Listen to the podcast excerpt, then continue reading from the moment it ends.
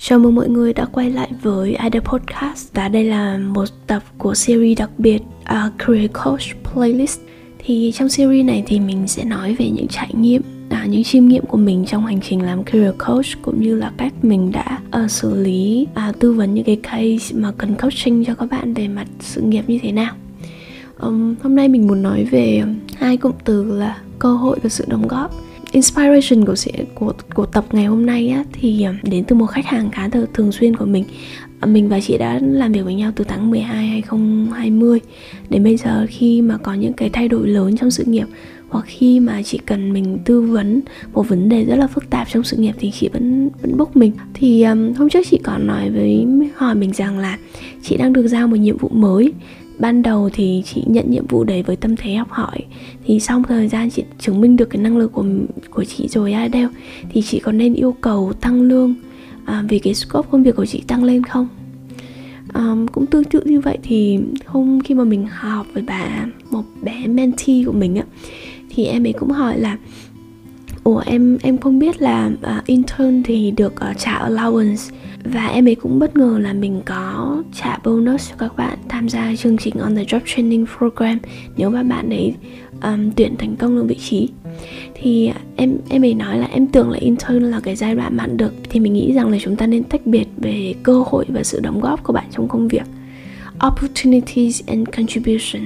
Bạn vẫn có thể trân trọng cái việc được trao cơ hội làm việc được đảm nhiệm công việc mới được học um, được làm việc và được hướng dẫn bởi những người đi trước bên cạnh đó thì những cái đóng góp của bạn trong công việc và cho tổ chức là hoàn toàn có thật và nó nên được ghi nhận. À, mình nghĩ rằng chúng ta không nên chỉ vì cái cảm giác chúng ta biết ơn à, mà bạn phải phủ nhận những cái đóng góp của chính mình cho công việc cũng như cho cho tổ chức. Đấy cũng là lý do vì sao mà mình tin rằng các vị trí intern thì nên có allowance và các nhân sự và nhân sự của công ty thì nên được trả lương xứng đáng với những gì mà họ đem lại cho cho vị trí với những gì mà họ đem lại cho tổ chức đó. Và mối quan hệ bền vững nhất giữa nhân sự cũng như là tổ chức á, là mối quan hệ dựa trên cái sự công bằng về mặt lợi ích và đó là win-win solution.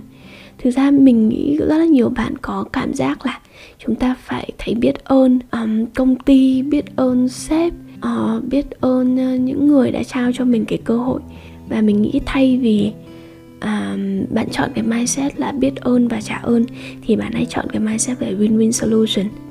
Chúng ta sẽ làm việc và hợp tác với nhau để công ty đạt được cái business goals cái mục tiêu kinh doanh và nhân sự từng cá nhân đạt được cái personal goals cái mục tiêu cá nhân của bạn ý. Um, nếu một nếu vì một vài lý do nào đó mà cán cân lợi ích không được thăng bằng á thì mình nghĩ cái sự gắn bó này sẽ không được dài lâu. Hoặc là thị trường lao động sẽ có những tác động để tự điều chỉnh về cái hướng cân bằng mà mặt lợi ích hơn. Um, which mean là những cái năng lực của bạn bỏ ra những cái đóng góp của bạn cho tổ chức thì nó cần được ghi nhận và nó cần được trả công một cách xứng đáng. Có một thời điểm bạn có thể trả mức lương cho nhân sự của mình không xứng đáng bạn ấy có thể chấp nhận trong một thời gian ngắn. Nhưng sau đó rồi, một thời gian làm việc, bạn ấy cũng có thể đi ra ngoài thị trường. Bạn có thể nghe được những cái thông tin ở trên thị trường hoặc là đi phỏng vấn với công ty đối thủ.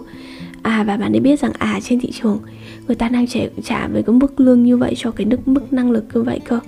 um, nếu mà một tổ chức hay một công ty á, mà coi cái cơ hội được làm việc là một loại benefit mà mình mình offer cho nhân sự của mình á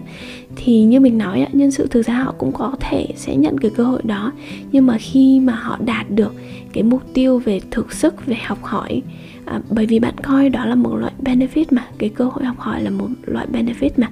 thì khi mà họ đã đạt được cái mục tiêu đó rồi ạ thì họ cũng sẽ không ở lại và gắn bó thêm với tổ chức đâu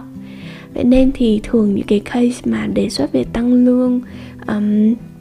hoặc là đề xuất về những cái cơ chế khen thưởng các thứ thì mình thường sẽ khuyên mọi người đó là mọi người cần nắm rõ cái giá trị thị trường của mình cái market price của mình ở đâu. Và bạn phải hiểu rằng cái cơ chế về lương á nó không phải là vì bạn đòi là được hay là vì bạn điêu một cách tốt mà được. Mà cái cơ chế về mức lương á thì nó sẽ tương xứng với cái mức kỹ năng và năng lực cũng như là đóng góp của uh, của bạn cho cả tổ chức. Um, hiệu đơn giản thì như thế này. Um, ở thời điểm hiện tại bạn có 10 skill thì bạn nhận được cái mức lương A. Khi mà bạn muốn tăng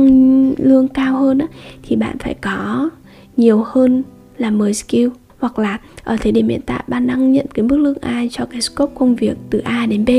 Nhưng mà khi bạn muốn tăng lương hơn á thì maybe bạn phải uh, đảm nhiệm được những cái scope công việc từ A, B và C à, và luôn tiếp cận nó với góc nhìn win-win. À, và mối quan hệ ở đây là mối quan hệ về hỗ hợp tác và hỗ trợ về công việc. Đó là những chia sẻ của mình hôm nay và hy vọng mọi người sẽ đón nghe những tập tiếp theo của Adele Podcast với series đặc biệt là Career Coach Playlist. Um, và mình có tạo một cái hashtag là Career Coach Playlist. Um, nếu mà bạn muốn tìm lại những bài viết mà mình đã đăng trong series này thì mọi người có thể tìm theo hashtag đó nha. Cảm ơn mọi người và hẹn gặp mọi người trong những số podcast lần sau. Goodbye.